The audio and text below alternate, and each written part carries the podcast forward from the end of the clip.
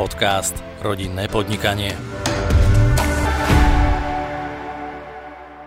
Milí poslucháči, milí priatelia, dnes teda náš prenosový voz e, v rámci podcastu Rodinné podnikanie zostal v Bratislave. Stretli sme sa tu e, v štúdiu. Dnešnou témou teda bude také zamyslenie nad, nad organizáciou rodinného podnikania smerom od rodiny alebo od toho zakladateľa k rodinám prechod od takého oportunistického prístupu k takému serióznemu plánovaniu.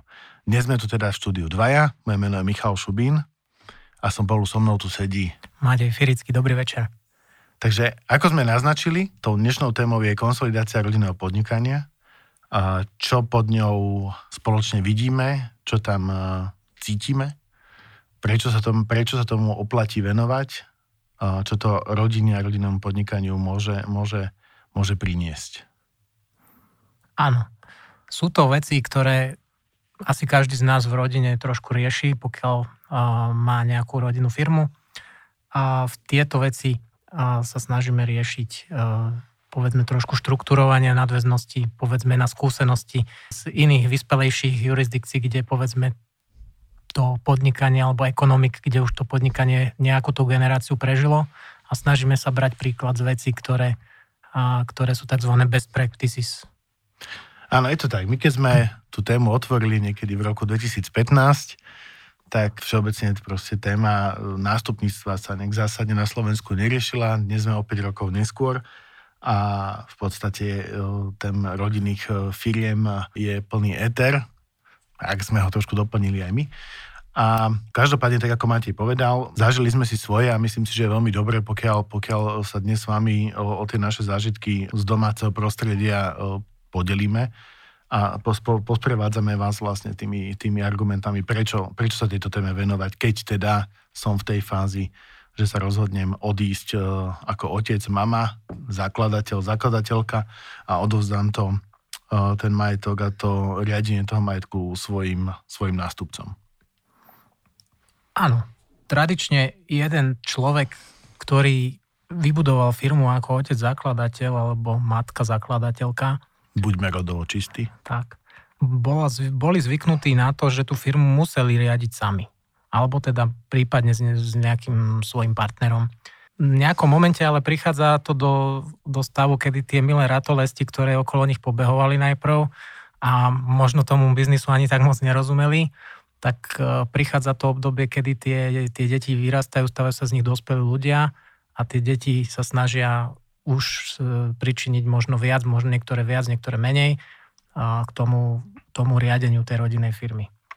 A tuto podľa mňa prichádza taký ten kľúčový okamih, kedy, kedy je ten čas identifikovať ho, že kedy je ten čas, kedy sa to má nejak spustiť tým deťom a hlavne je to pre tých zakladateľov veľká výzva pre tú najstaršiu generáciu, pretože uh, zrazu z toho, z tej ako keby z toho hlavného názoru, ktorý bol vlastne jeden jediný správny, máme zrazu ako pluralitu názorov v rodine a aj ten otec zakladateľ alebo matka zakladateľka sú postavení tomu, že musia odpovedať nepríjemné otázky svojim deťom.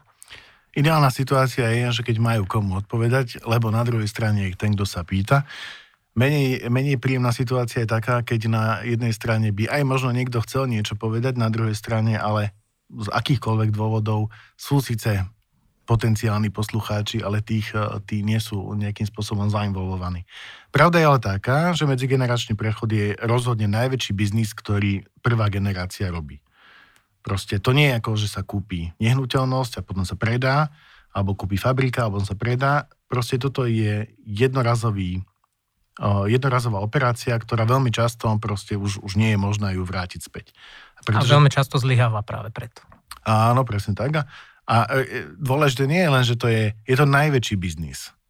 Lebo tu sa neobchodujeme, neobchodujeme 10% majetku, tu obchodujeme celý majetok a proste, možno nemusím ho zobchodovať, nemusím ho presunúť naraz, ale proste už keď nastavím nejaké plánovanie, tak, tak, eh, tak sa to väčšinou týka už toho majetku ako takého a, a, a ako jeho celku. To znamená, že poďme sa vlastne teraz porozprávať na tú tému, prečo konsolidovať, prečo vlastne tá, prečo, prečo to má zmysel, prečo vôbec proste no, dávať biznis dokopy a, a akým spôsobom. A možno ešte je dôležité povedať to, že tak, jak tu Matej, Matej povedal, ten úvod je veľmi dôležitý, že doteraz proste to všetko si riadil veľmi často jeden človek. Ak to bola jednoosobová a tento robil veľmi oportunisticky, tak jak sme povedali, nakupoval to na jednu firmu, a tak, jak proste robili investície, tak ako prišli, málo kto vôbec sa venoval tomu, že by som to mal plánovať, že by som to nejakým spôsobom mal zohľadniť. Tá téma tu vôbec taká nebola. Áno, tieto veci sa veľmi často robili príležitostne, robili sa veci, ktoré boli uh, momentálne výhodné. Uh, historicky tu nebol ani nejako, nejako sofistikovaná táto podnikateľská vrstva a celé sa to dialo veľmi, veľmi náhodilo, by som povedal. Takže, takže je faktom, že keď sa 30 rokov neupratuje, tak je, je nutnosťou a dobrým zvykom pred tým medzigeneračným transferom to poriadne poupratovať, lebo pokiaľ sa to nespraví a urobí sa to opačne, tak to môže dopadnúť veľmi katastroficky. Áno, a takže sme dnes eh, svedkami toho, že proste na jednu fyzickú osobu je napísaných 6 firiem. A keby... Alebo máme fyzické osoby, ktoré majú obrad 50 miliónov eur. Hej. A keďže v tom úplne prvom podcaste sme rozprávali o tom, že majetok ako zachovanie hmoty, tak aj zákon zachovania majetku je jasný, on nezmizne. Ak si na to nedá tá rodina pozor, tak len tak sublimuje medzi okolie, čo nie je úplne v poriadku. Dobre, poďme na tú, teda, na tú tému konsolidácie. Čo to je, Matej? Čo to rodine prinesie? Čo to naopak prinesie tomu podnikaniu? Tak konsolidácia je vlastne stav, kedy ten rodinný majetok má jasnú, jasne zadefinovanú štruktúru, tým pohovorím štruktúru od vrchu až po spodok.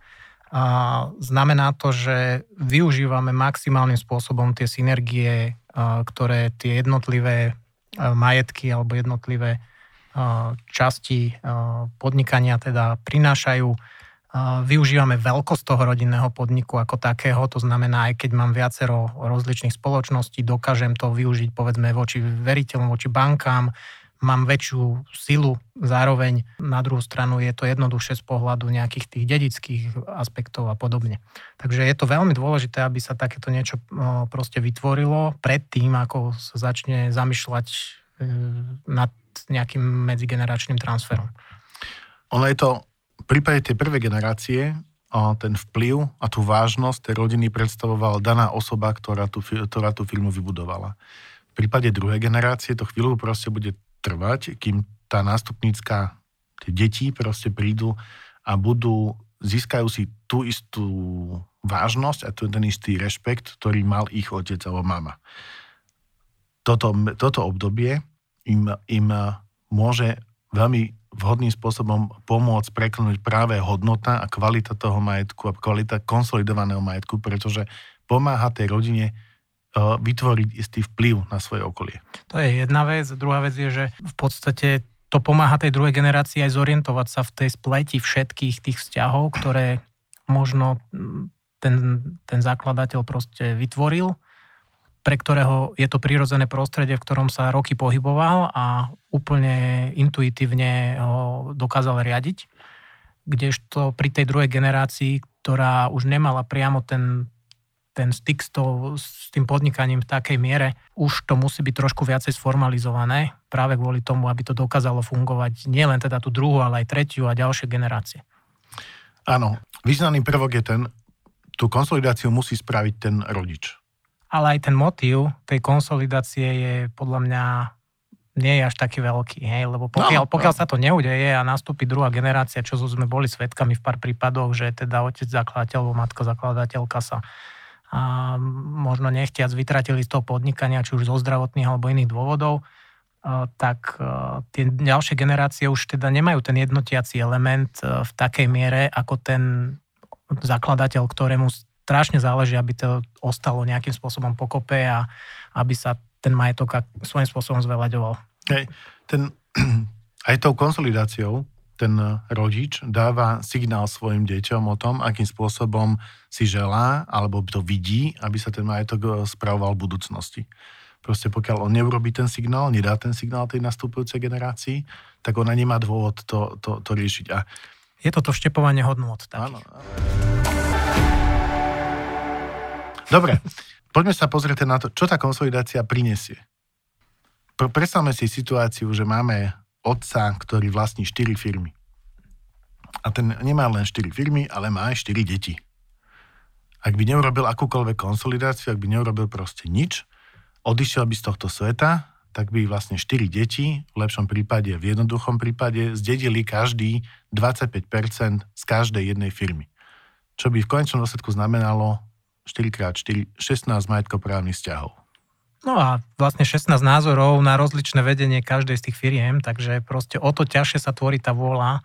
Už vidíme tu na, že pokiaľ to predtým riešil otec sám, to znamená, že tá vôľa všetkých štyroch spoločností bola stotožnená v jednom človeku, Teraz to je stotožnené v štyroch rôznych ľuďoch, kde ešte každému z nich tam vstupujú nejakí partnery, partnerky, e, poradcovia a kto každý chce a, a je privolaný k takémuto rozhodovaniu.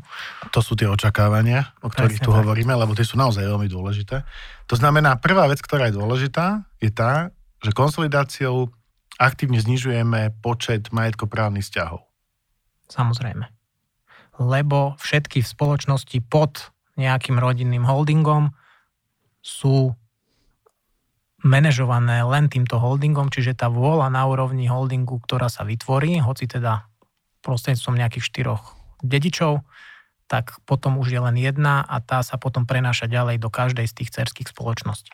A tu som už si tu povedal takéto tajné slovo, o ktorom všetci hovoria, a to je ten rodinný holding. Prekecol som sa poďme teda na tú tému, čo to je. No ale pravda je taká, že keď diskutujeme o konsolidácii s našimi klientami a otvoríme tému rodinný holding, tak všetci sa tvárime, že tomu rozumieme, čo to je.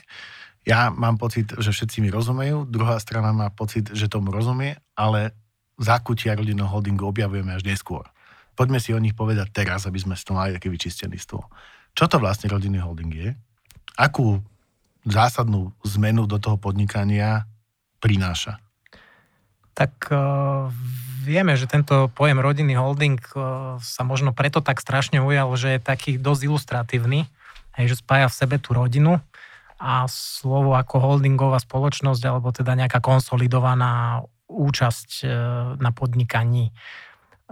Znie to veľmi pekne a famózne, ale za tým sa ako keby neskrýva nič iné ako nejaká akciová spoločnosť alebo spoločnosť s ručením obmedzeným alebo iná forma teda obchodnej spoločnosti alebo družstva niekedy, ktorá, ktorý, e, ktoré vlastne sa používa na tento účel. Na Slovensku by som povedal, ani nemáme nejakú zadefinovanú alebo legislatívne zakotvenú úpravu, kde by toto nejakým spôsobom detálnejšie bolo upravené. Vieme, že napríklad v iných vyspelejších štátoch majú dokonca samostatný predmet podnikania ako držanie účasti v iných spoločnostiach. Je to normálne uznávaný e, pojem a predmet podnikania. E, zároveň takéto holdingové spoločnosti používajú nejaké špeciálne režimy, čo sa týka zdaňovania, čo sa týka nejakej konsolidácie na účely daní z príjmov alebo aj DPH. DPH konsolidáciu síce máme v nejakom meradle, ale nie je vo veľkom využívaná a v, prípade holdingových spoločností ani veľmi tam o DPH transakciách sa nedá hovoriť. Čiže e, z tohto pohľadu e, je táto, e, toto legislatívne vákum trošku prekažkou toho, aby, aby sa to rozvinulo viac. Každopádne, ale môžem eh, našich drahých eh, počúvačov upozorniť na to, že je tu taká vôľa na strane, na strane minimálne viem o, o, o teda eh, v rámci, v rámci Združenia podnikateľov Slovenska, kde teda je sekcia rodinného podnikania, tak je, je vôľa to, čo všetky tie veci, o ktorých tu máte hovoril, nejakým spôsobom eliminovať a vytvoriť nástroj, ktorý by rodinný holding reprezentoval aj v tej, tej legislatívnej oblasti. Každopádne ale platí to, že hoci to nemáme takto presne definované, tak každopádne ten rodinný holding v slovenskom prostredí má podobu akciovej spoločnosti alebo spoločnosti s, rodiny, s ručením obmedzeným. Ako vravíš, Michal, ono cesta sa vždy nájde, jak sa vraví a e, bez ohľadu na to, či máme nejakú zastaralú právnu úpravu, tak e, to právo si tú cestu nájde aj prostredstvom nejakých starých alebo nevyužívaných inštitútov. Vieme, že tie spoločnosti sa môžu zakladať aj za iným účelom ako, ako podnikaním, môžu byť aj za nejakou držbou, za nejakou kumuláciou majetku zakladané a podobne. Takže, takže je to spôsob, kedy ako keby uh, si pomáhame tým právom v tom zmysle, že snažíme sa využiť inštitúty, ktoré nie úplne tam pasujú, ale sú najbližšie povahe toho, čo ideme riešiť a čo ideme zakladať. A toto je tá vec, kedy vlastne ten rodinný holding uz, uz, uzrieva svetlo sveta. A my sme principiálne optimisti, takže síce teraz to nadbehneme, ale tá legislatíva nás potom dobehne. A dobehne v dobrom. Určite. To znamená, že, že... Ale nie, určite. Akože my sme napríklad boli tiež na ministerstve spravodlivosti nedávno a tam je teda vôľa v tom, že takéto niečo tam zakotviť, lebo uvedomujem všetci, že ten občianský zákonník alebo obchodný zákonník nezodpoveda už dneska tým vzťahom a ne, nebol úplne pripravený na, na, na tieto výzvy, ktorým dneska to rodinné podnikanie čeli. Ale tak musíme veriť v budúcnosť. Dobre, takže ma, tak povedali sme si to, že teda rodinný holding je nástroj nejakej konsolidácie, že má podobu SROčka alebo akciové spoločnosti. Je teda zrejme, že, že tá rodina bude do ňoho konsolidovať. To znamená, tento rodinný holding prevezme to vlastníctvo, ktoré predtým mal ten otec, máma, zakladatelia, prevezme za týchto dvoch. Čo to znamená? A čo nám to prinesie fakticky? Tak v podstate vytvárame právnickú osobu, ktorá bude samostatným spoločníkom v spoločnostiach, to znamená, bude rozhodovať o jednotlivých aspektoch toho podnikania. To znamená, súčasťou takéhoto nejakého riešenia je potom aj väčšinou nejaká reorganizácia tých aktivít a, a oddelenie jednotlivých tých rizik od seba. Hej, to znamená, aktíva od prevádzky, operatíva od zázemia, poviem to tak, vyčlenenie nejakých nehnuteľností alebo ceny hnutelných vecí od toho prevádzkového rizika. To je jedna vec. A druhá vec je rodinný holding, ktorý, ktorý uh, vsunieme medzi tých vlastníkov, to znamená už nielen rodičov, ale aj tie, tie, tie deti a tie rodiny v budúcnosti. A ten biznis nám otieni aj riziko medzi takéto vlastnícke riziko a medzi, medzi rodinou a medzi tými fyzickými osobami a medzi tým biznisom ako takým. Inými slovami, ak sa, tý rodin, ak sa rodina poháda, čo sa nikdy nedá vylúčiť, tak... E, čo sa väčšinou stáva. Čo je, čo je proste súčasť nášho bežného žitia, tak sa táto, tento konflikt udieje na úrovni holdingu, nie na úrovni tých cerských spoločností. A to je veľmi, veľmi dôležité. No, nie sú v spoločnosti ďalej fungujú, pretože majú nejaký manažment, uh, profesionálny väčšinou, alebo teda môže tam byť aj niekto z tých členov rodiny, ktorý to musí ďalej v súvislosti s tým, že má povinnosti spravovať to s odbornou starostlivosťou aj napriek konfliktom v rámci rodiny, to musí spravovať a správať sa k tomu najlepšie, to znamená maximalizovať zisk a minimalizovať straty. Tak, takže ako, tak, uh, máme dve rizika, ktoré tým eh, rodinným holdingom odtieňujeme. Jedno riziko je to, čo povedal eh, Matej na úvod.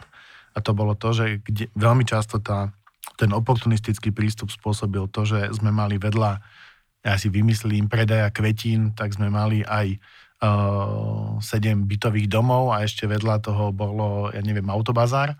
Tak keď už teda transformujeme, konsolidujeme, tak máme tu možnosť vlastne toto od, od, od, odčleniť, vytvoriť možno tri samostatné spoločnosti pod tým rodinným holdingom, to je jedno to odtenenie a to druhé odtenenie je vlastne to, že tie konflikty, ale nielen konflikty, ale aj dedenie. Vlastne nad tým holdingom sa už deje na úrovni holdingu a nedeje sa na úrovni tých cerských spoločností. Áno, to dedenie sú, je, je veľká téma. A sami vieme, že teda znovu občianský zákonník, ktorý je už veľmi bradatý, nie úplne rieši všetky, povedzme, spoločenské situácie, ktoré dneska nastávajú v nadväznosti teda na to, že sa ten spoločensko-ekonomický vývoj proste posunul do nejakej inej etapy. To je veľmi optimistické, že nerieši všetky. Ja by som povedal, že rieši málo. Rieši veľmi málo, pravda. A v podstate pokiaľ teda sa dedičia dokážu dohodnúť, tak v zásade je to prednosť pred akýmkoľvek závetom a podobne, ale ako nepodceňoval by som ani ten závet, lebo, lebo závet je vec, ktorá by mala byť ako keby predprípravou na to, že sa tí dedičia nedohodnú a pokiaľ s rastúcim majetkom je to riziko, že sa nedohodnú väčšie. Hej. To znamená, pokiaľ sa dokážu dohodnúť dvaja súrodenci o nejaký jeden byt e, svojho otca alebo mamy, tak pokiaľ majú štyria súrodenci e, jedného otca viac matiek napríklad, tak e, je to oveľa väčší problém. Áno, to, to je samozrejme zásadná vec, ale pretože znova sa vrátime k tomu, o čom sme hovorili na začiatku. Všetci máme svoje vlastné očakávania a každý ten príslušník, e, či už pokrvný, alebo proste len priženený, privydatá, tak proste, či chceme alebo nechceme, my síce s Matejom strašne veríme na lásku, ale v konečnom dôsledku aj ten majetok je dôležitý. Určite. Takže áno, riešime, ten holding nám pomáha riešiť aj nie úplne, nie 100%, ale poná, pomá, v tých možnostiach, ktoré tá slovenská legislatíva nám dáva, tak nám umožňuje riešiť aj nejaké vypeté situácie v rámci díjského konania. A povedzme si otvorene, keď sa spýtame klientov, kto z nich má závet, tak zamyslíte sa vy, či teda máte závet alebo nemáte, ale môžem vám povedať, že ak nemáte, tak ste príslušníkom väčšiny. Druhej väčšiny. Hej. Takže máme, máme ďalšiu akoby, otázku zodpovedanú. Je veľmi dôležité proste ten rodinný holding pozerať aj na to ako nástroj na, vyrie, na riešenie, nie, nie na vyriešenie, ale na zníženie možných negatívnych dopadov v rámci aktuálnych alebo, nesko, alebo budúcnosti e, určite prichádzajúcich detských konaní. A ďalšie, ďalšie veci, ktoré, ktoré vám tá transformácia do rodinného holdingu dáva, je aj vyriešenie istých neduhov, ktoré vznikli počas toho ranného kapitalizmu. Určite. Sú situácie, kedy spoločnosť e, alebo skupina spoločnosti vzájomnými pôžičkami a pôžičkami spoločníkovi a podobnými nesystematickými operáciami navzájom si kríž, krížovo e, v podstate zodpovedajú a ručia, aj keď si to možno neuvedomujú tí, tí, tí otcovia zakladatelia a prepájajú takto tie rizika znamená to, že tie firmy sú dopletené, nedá sa povedzme jedna ukončiť alebo predať, pokiaľ sa nedorieši tá druhá a podobne. To sú situácie, ktoré vznikali úplne prirodzene, pretože e, sa nikto nepozeral na to, že peniaze sú v jednom vrecku a dávam si ich do druhého. Neriešilo sa to systematicky a len sa to ako keby zauzlilo. No a teraz je nutné to, aby sa to týmto spôsobom rozuzlilo. Vieme, že pokiaľ sa o tom nechcelo účtovať, tak sa využívali nesystematické inštitúty ako pokladňa. To znamená, vybral som z pokladne jednej, vložil som do pokladne druhej a tým pádom sa vytvárali zaujímavé účtovné veličiny, ktoré nezodpovedali realite. Áno, no, to bol ten ranný kapitalizmus. Áno. No a dneska ale toto už nefunguje. Toto už ani nemôže fungovať a takéto veci treba podočisťovať a niekedy s odstupom času 5, 6, 10 rokov, ako povedzme takéto zostatky vznikli, je to trošku ako taká detektívna práca, aby sa to celé dočistilo poriadne. A určite, určite dáva zmysel, aby sa to dočistilo predtým, ako tá druhá generácia príde, pretože tá prvá generácia si to pamätá. Tá druhá generácia si to nepamätá. Zvyčajne si to pamätá. Mala by si to pamätať.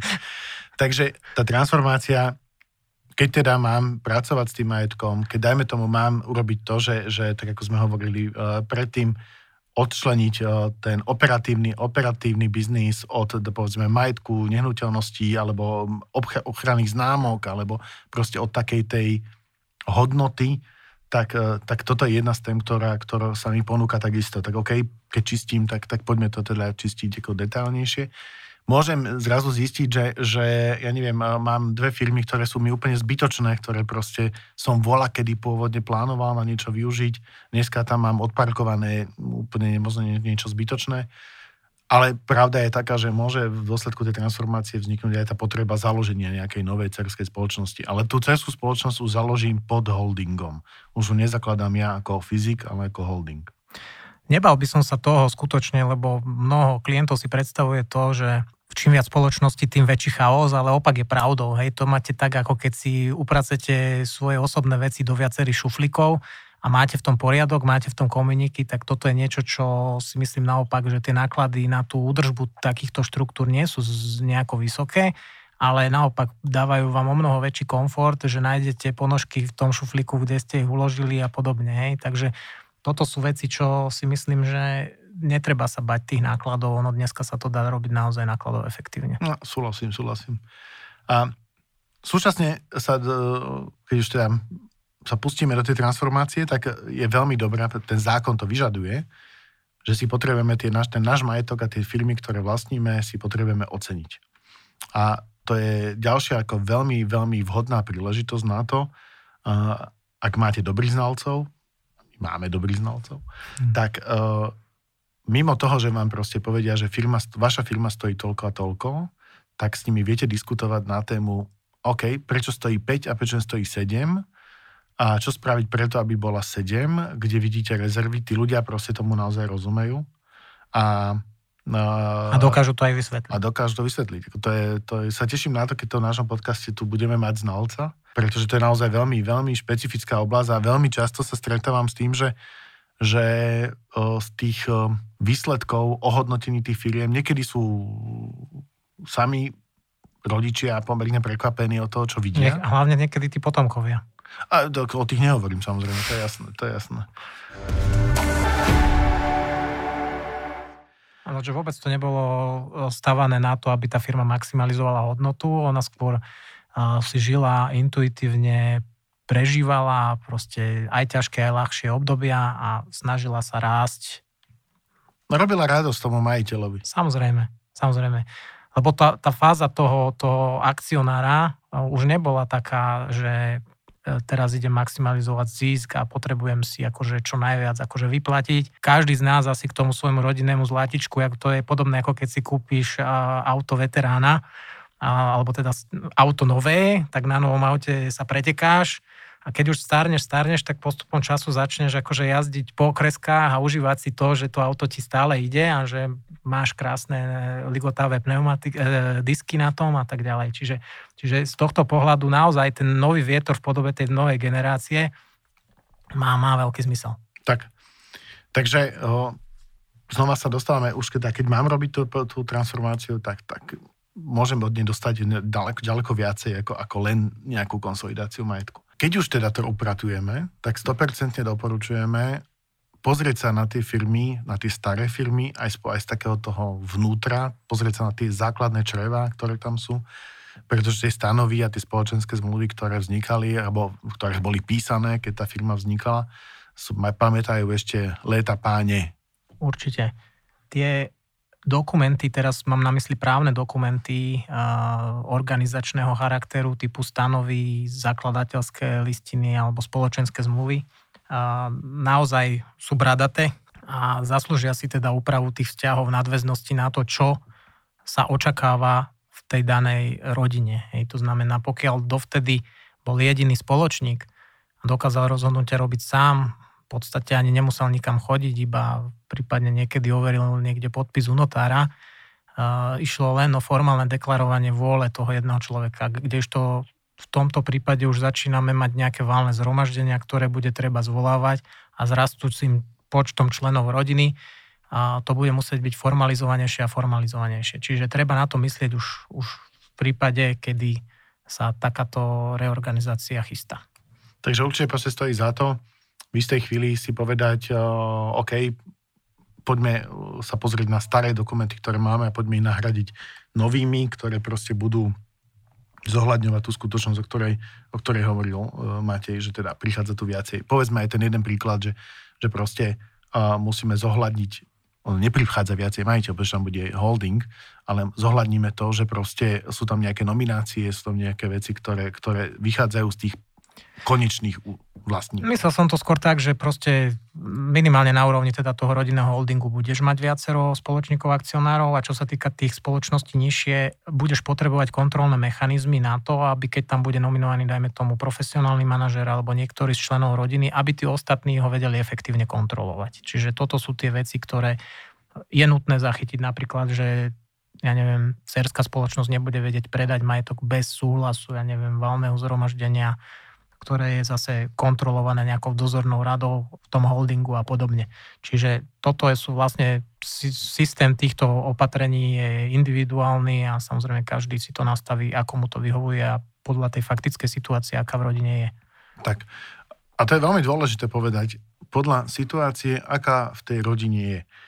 To znamená, že tou našou ambíciou je nastaviť to tak, aby nám to pasovalo, aby nám to pasovalo uh, nielen na to, keď rodina proste uh, vie byť zainteresovaná v tom biznise, ale aj keď by nám to pasovalo, aj keď tá rodina proste nie je zainteresovaná v biznise. To znamená, že my chceme vytvoriť chlieviky, do ktorých potom napasujeme ľudí a jedno, odkiaľ tí ľudia sú alebo nie sú. Takže aj potom ešte veľmi dôležité, asi na tom sa zhodneme, je, je keď už robím tú transformáciu, tak byť e, veľmi, veľmi obozretný aj, aj z pohľadu dania a, a účtovníctva. Áno, lebo máme rozličné daňové režimy na rozličné typy alebo podobné typy transakcií. Uvediem len taký príklad.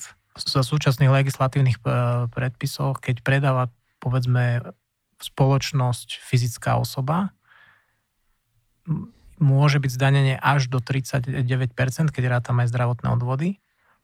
Keď predáva spoločnosť právnická osoba, môže byť zdanenie aj 0%. Tak vidíte sami, že akým spôsobom to môže varírovať, pokiaľ sa to nastaví dobre a pokiaľ sa to nastaví zle. To sú dva extrémne prípady, 0 až 39. Hej. A dôležité potom aj povedať to, že Nikde nie je napísané, že druhá generácia musí pokračovať podnikaní otca. No je ten, ona si vlastne... Úplne alebo čiastočne. Áno, úplne alebo čiastočne. Proste môže prísť situácia, kedy, kedy príde strategický investor, ktorý povie, hop, toto sa nám veľmi páči, to, čo robíte a proste chceme, chceme to od vás kúpiť. A tá rodina si proste povie, že tá cena, ktorú nám dávajú, s pohľadom na to, aké my máme možnosti, je pre nás tak zaujímavá, že to predáme. A potom je veľmi dôležité, ten predaj sa uskutoční na úrovni holdingu, ale tie peniaze, a to sa dostaneme za chvíľku, keď sa budeme dotkneme akcionárskej dohody, zostanú v tej firme, v tom holdingu. A môžu sa použiť na ďalšiu investíciu. Presne tak. Pretože my spoločne tu s Matejom veríme, že 2 plus 2 je vždy menej ako 4. Tak, a, a dostávame sa k ďalšej veľmi zaujímavej téme, ktorá, ktorá tu vôbec nikdy nebola, alebo teda vo veľmi obmedzenej veľmi obmedzenom eh, režime a to je terminus technicus akcionárska dohoda, respektíve nejaká rodinná ústava. Ja teda veľmi často počúvam o rodinných ústavách, všetci o tom píšu. A tiež je to taký pekný názor. Je, áno, áno. Ja keď som to prvýkrát počul pred dávno, dávno, čo to je, tak som si hovoril, že fú, tak rodinná ústava, to si úplne neviem celkom dobre predstaviť. Dneska musím povedať, že to mi dáva brutálny zmysel. Je to práve nejaká tá vôľa toho otca zakladateľa ale z pohľadu rodinného holdingu má ďaleko väčší význam tá akcionárska dohoda. Ak sa nemýlim. Tak ono, obidva dokumenty majú veľký význam. Ústava je najvyšší zákon, hej? To znamená, v štáte tradične je to zákon, od ktorého sa odvodzujú všetky ďalšie zákony. A mal by požívať najväčšiu ochranu. E, sú tam zosumarizované tie základné princípy, na ktorých je postavený celý, povedzme, právny poriadok e, v rámci štátu. No a keď sa premiestnime teraz do tej rodiny, tak rodinná ústava dáva základný rámec toho, ako tá rodina sa má ďalej spravovať. A z nej by potom samozrejme mala vyplývať na základe tých princípov a, a pravidiel nejaká akcionárska dohoda, ktorá už je viac právnym, povedzme takým technickejším dokumentom, ktorá hovorí o tom, že akým spôsobom majú členovia rodiny ako akcionári alebo spoločníci v spoločnostiach hlasovať, ako majú riešiť vzájomné nezhody, nesúhlasné postoje, prípadne akým spôsobom riešiť konflikty v takom prípade, že sa nevedia strany pohnúť a dohodnúť ďalej. Tak, ten rozdiel oproti histórii je ten, že otec a mama zakladatelia proste akcionárskú dohodu nepotrebovali. Nie, lebo si to sami vlastne tak. rozhodli doma pri večeri. A po prípade uh, si to ten otec, mama, keďže boli samostatné jednotky, vydiskutovali sami so sebou. Alebo so svojimi zamestnancami. a, urobili po svojom. Ale my sa dostávame zase do veľmi zaujímavej situácie, ktorej sa venujú všetci, alebo veľa tých odborníkov sa tejto téme venuje, globálne, a to je to príchod súrodencov na miesto otca. To znamená, či chceme alebo nechceme, tí súrodenci sa v istej chvíli stávajú nielen súrodencami, ale aj biznis partnermi.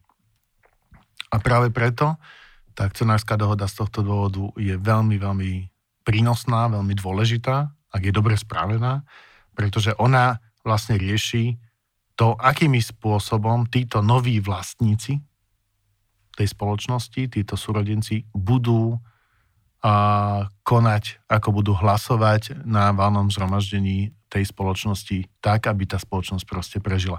A ako Matej hovoril, to našou ambíciou nie je pozerať sa na svet cez pekné počasie. Všetky tieto veci, o ktorých tu hovoríme, sú chystaním na to, že raz zaprší a bude aj búrka. Áno. Túto by som povedal len to, že stretli sme sa aj s názorom, že, že sú to nadbytočné dokumenty, lebo výborná je, stačí, keď máme dobrú spoločenskú zmluvu. Stačí, že mám dobre vychované deti. Áno, aj stáno. Áno, aj to je pravda. Ale nie vždy to tak je. Hej. Vieme sami, že deti môžu byť vychované dobre, ale proste podliehajú rozličným vplyvom uh, svojho okolia, svojich partnerov a partneriek uh, v dospelosti rozličným svojim záujmom.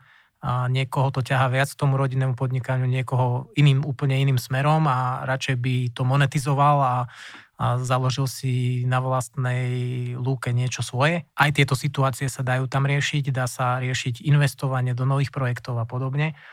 Ale podstatným aspektom tej akcionárskej dohody je aj napríklad e, dedenie a nededenie tých akcií alebo obchodných podielov, pretože za určitých okolností sa vám môže stať, že tí vaši biznis partneri nebudú len vaši súrodenci, ale budú aj nejakí ľudia, ktorých možno ani si nemyslíte. To znamená manželia, manželky uh, vašich partnerov, ktorí sa, dajme tomu, druhýkrát oženia a vydajú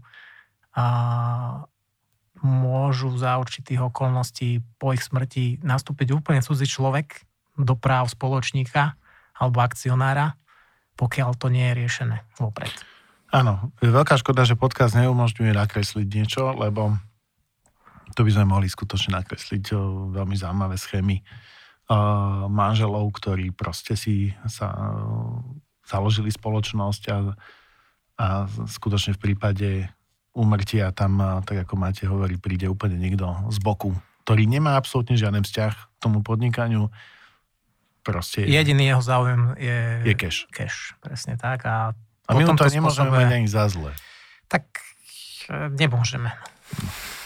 To znamená, že, že keď e, uzavrieme aj túto tému, e, ak máme teda vytvorený ten, ten hardware, ak máme vytvorený ten rodinný holding ako nástroj, cez ktorý rodina vlastní, tak určite proste stojí za to sa zamyslieť nad tým softverom a to je práve to, keď to vlastním, akým spôsobom sa k tomu staviam, kto to môže vlastniť, akým spôsobom sa dohodneme na výplate dividend, akým spôsobom sa vyplate, dohodneme na výplate o, iných o, proste benefitov, ktoré nám ten majetok prináša, ako sa budeme chovať, tak ako Matej naznačil, o, keď sa pohádame, pretože to je súťaž života, tí, čo sa nehádajú, tak nežijú. Akým spôsobom budeme robiť investície, ale aj, aj, aj deinvestície, proste keď za mnou niekto príde a my to od vás kúpime, čo tí ostatní, a naopak, ako ja mám sa zachovať, keď sa rozhodnem, že to predám. Určite. Že sú nejaké predkupné práva, sú nejaké proste moje povinnosti voči ostatným akcionárom a vlastníkom. Špecifickou situáciou sú vlastne viacrodinné firmy, hej, kde máme ako keby viacero rodín, to znamená, každá môže mať svoju ústavu a proste zvyčajne to vzniká, ja neviem, keď teda podnikal otec zakladateľ ešte s iným otcom zakladateľom, a tie kontakty boli na báze dlhoročného priateľstva a dôvery. A zrazu tam ale vstupujú dedičia, väčšinou nie jeden, ale niekoľko, takže to, čo sme si hovorili, že štyri, štyria dedičia na štyri spoločnosti, keď to teraz povieme, že by mala každá z tých spoločností dvoch spoločníkov na začiatku, tak to máme v podstate... Krát 2, 32. No, krát 4. Tak toto je vysoká matematika. No, každopádne, faktom je, že viac rodinné, rodinné firmy, to znamená rodinné firmy, ktoré, ktoré mali dvoch zakladateľov, viacerých zakladateľov, je veľmi špecifický fenomén v rámci medzigeneračného prechodu. A je to veľmi špecifická situácia, ktorá, ktorá proste si rovnako zaslúži svoju, svoju pozornosť. Proste to je úplne Od, nie je to úplne odlišný príbeh, ale ten príbeh zohľadňuje ďaleko, treba zohľadniť ďaleko viac skutočnosti, ako keď to je proste v rámci jednej rodiny. Je to o niečo zložitejšie, pretože musíte zohľadniť e, fakt odlišné situácie, musíte zohľadniť to, že, že to môžu byť e, totálne cudzí ľudia. Samozrejme, ideálne je, keď dajme tomu, je firma vlastne nad tromi súrodencami, ktorí dneska majú ten prechod na druhú generáciu a a, kde vlastne sa dá predpokladať, že tí bratranci a sestr, sesternice sa poznajú a, a proste uh, je, to, je, to, je to relatívne uh, blízky vzťah, ako keď proste sme úplne cudzí, sme traja, uh, nemáme, naše deti vôbec nemali dôvod spolu komunikovať a zrazu sú biznis partneri. Takže... Áno, sme postavení do predhotovú vec a musíme s ňou nejako naložiť. Aj. Pokiaľ to nemá jasné pravidlá, tak samozrejme ten silnejší začne to otačať vo svoj prospech a tí slabší žiaľ prichádzajú o to, čo chcel ten, tá prvá generácia zanechať. No, presne tak, presne tak. A to je, to je, to je veľmi špecifická oblasť, ktorej proste treba, na ktorú treba dávať pozor a tým, že je zložitejšia, treba sa aj dlhodobejšie venovať, pretože tu sa nestretáva záujem jednej rodiny, ale viacerých rodín. A v tomto prípade akcionárska dohoda je absolútne kľúčová. Lebo to, čo tu Matej povedal, tam sa stratí ten vzťah tých otcov zakladateľov, tých prvých zakladateľov, ten tam nie je. A tam, kde nie je ten vzťah, poznám mnoho prípadov, kde proste uh, dvaja, treja spoločníci mali absolútne proste nepísané pravidlá, mali jednu spoločenskú zmluvu a tá im stačila, tak v tomto prípade to už neplatí a proste treba, treba ten rámec posiliť ešte, ešte o level viacej tou akcionárskou dohodou. Máme vyriešený nejaký hardware, máme vyriešený software. Môžeme sa pozrieť teraz ešte na tému toho, čo je lepšie. Akciová spoločnosť alebo SRO, keď sa bavíme na tému rodinného holdingu. Tak e, tá prevažná predstava väčšiny ľudí je, že SRO je v podstate svojím jednoduchá spoločnosť, e, má menšie kapitálové nároky, je flexibilnejšia vo všetkých ohľadoch, ale v skutočnosti to tak úplne nie je. My si naopak, alebo skúsenosti nás naučili, že, že e, naši klienti si prevažne vyberajú akciové spoločnosti alebo európske akciové spoločnosti alebo jednoduché spoločnosti na akcie, kde je vlastne o mnoho väčšia flexibilita, čo sa týka nejakého toho medzigeneračného plánovania vo vzťahu k tomu, k, tým, k tomu, že základné imanie je rozdelené na akcie, že tieto akcie sú cennými papiermi, ktoré sa dajú previesť, darovať, uložiť v sejfe, že sa tam napríklad neoverujú podpisy, že sa tam e, nemusia zapisovať do obchodného registra, že tá dispozícia s nimi je o mnoho flexibilnejšia, ako je to pri obchodných podieloch v SROčkách. Áno, určite platí to, že, že na úrovni rodinných holdingov z nášho pohľadu a našej skúsenosti proste akciová spoločnosť mi prípadne ďaleko logickejšia a ďaleko, taká, ďaleko proste funkčnejšia ako, ako, ako SROčka. Asi jedinou výhodou, ktorú SRO má, z pohľadu slovenského, už dajme tomu v Čechách je to inak, je to, že môžem nerovnomerne rozdeliť zisk. V SRO, v akciovej spoločnosti, pokiaľ nemám prioritné akcie a mám všetky akcie rovnaké, tak tam ten, ten zisk rozdeliť inak neviem. Samozrejme, v SRO sa dá eh, eliminovať dedenie, v akciovej spoločnosti eliminovať dedenie neviem, ale... ale v jednoduchej spoločnosti. Jednoduché na, spoločn- na spoločn- spoločnosti akcie áno, ale uh, to, čo tu odznelo z môjho pohľadu, a zase ako keby z pohľadu toho aj ochrany toho biznisu, ochrany tých vlastníkov toho biznisu, tak akciová spoločnosť proste, pokiaľ neriešime teraz tému zverejnských fondov alebo nadácií, kde vlastne už eliminujeme to vlastníctvo, tak tá akciová spoločnosť vy, vy, uh, ukazuje podstatnú, podstatne vyššiu mieru anonymity v rámci legislatívnych možností, ktoré máme, ako, ako SROčka. A, takže, takže tu je taká otázka, že či SRO alebo akciová spoločnosť, asi za nás určite by sme preferovali akciovú spoločnosť. Ukazuje ale... nám to prak, že drvia väčšina klientov si vyberá vlastne po zvážení všetkých pre a proti každej z tých alternatív. Vlastne sa zistuje, že tá akciová spoločnosť není naozaj ani o toľko administratívne náročnejšia. Dobre, je trošku drahšia na poplatky pri založení, je trošku drahšia pri zmenách stanov napríklad, lebo to musí s formou nejakej notárskej zápisnice a podobne, ale to sú náklady, sa bavíme v stovkách eur. Nie je to nič e, také, čo by tú spoločnosť nejakým spôsobom e, položilo. Treba aj povedať to, že vlastne ono, to celkové, fungova- celkové fungovanie toho holdingu z pohľadu nákladov ako realisticky je, je nízke, pretože Jediné, čo, jediný príjem toho, toho fondu, alebo teda toho holdingu sú dividendy. Jediným úvodzovkách, úvodzovkách nákladom toho, toho holdingu sú vyplatené dividendy, samozrejme náklady na nejakú prevádzku. A keď sa rozprávame o tej, o tej, o tej, o tej zložitosti, tak samozrejme z pohľadu personálneho obsadenia, áno, ten holding je náročnejší, pretože potrebujete mať minimálne jednoosobové predstavenstvo, a trojosobovú dozornú radu, ktorú nejakým spôsobom musíte nominovať. A tu sa dostávame uh, k takej veľmi podstatnej veci a to je to, čo tá rodina vlastne má robiť. Ak tá rodina proste nechce ten biznis viesť, čo je úplne prirodzené, používa externých manažerov, čo je úplne prirodzené, proste to tak je, uh, tak jeho psou povinnosťou tých členov rodiny je vytvoriť si priestor na to, že to budú kontrolovať. Či už sami, alebo prostredníctvom proste najatých odborníkov, ktorým to skontrolujú. Áno, z tohto pohľadu tá akciová spoločnosť znovu má tie kontrolné mechanizmy o mnoho lepšie už, už v tej zákonnej minimálnej úprave uh, inkorporované. To znamená, je tam tá dozorná rada, ktorá môže byť za určitých okolností alebo pri zvolení toho správneho režimu aj celkom silná. To znamená, kontroluje to predstavenstvo, uh, dáva vyjadrenia, odsúhlasuje zásadné úkony a podobne. Čiže je to svojím spôsobom agenda pre, aj pre členov rodiny, ktorí nie sú úplne kvalifikovaní v tom dennodennom manažmente. To znamená, mám nejakého profesionála, dôveruj, ale preveruj. Znamená, pokiaľ ide riešiť nejaké väčšie transakcie, dá sa tam zakotviť obmedzenie, interné obmedzenie vo vzťahu k týmto členom predstavenstva, pokiaľ by ho nedodržali, zodpovedajú za škodu, ktorú týmto spoločnosti spôsobia. Pokiaľ nie sú zamestnancami, ale sú normálne štatutármi, ich vzťah sa spravuje na základe obchodného zákonníka, čiže ani tie limity obmedzenia zodpovednosti pri pracovných zmluvách neprichádzajú do úvahy, čiže zodpovedajú naozaj celým svojim majetkom. Tak, Takže... Nehovoriac o trestnej zodpovednosti. Jasné. Keďže máte advokát, trestná zodpovednosť to musela padnúť. Musela.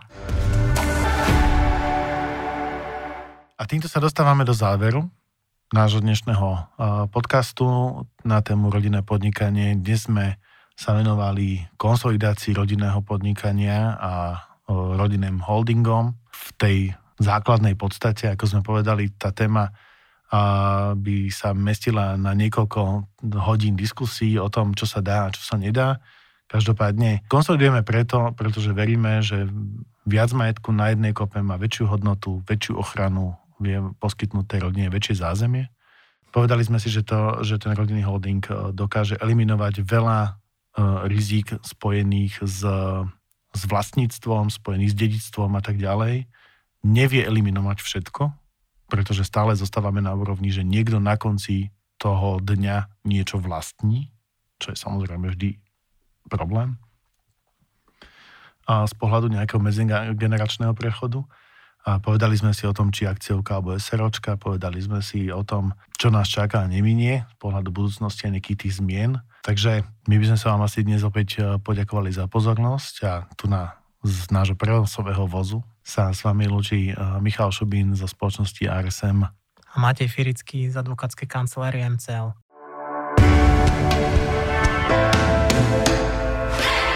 Podcast Rodinné podnikanie.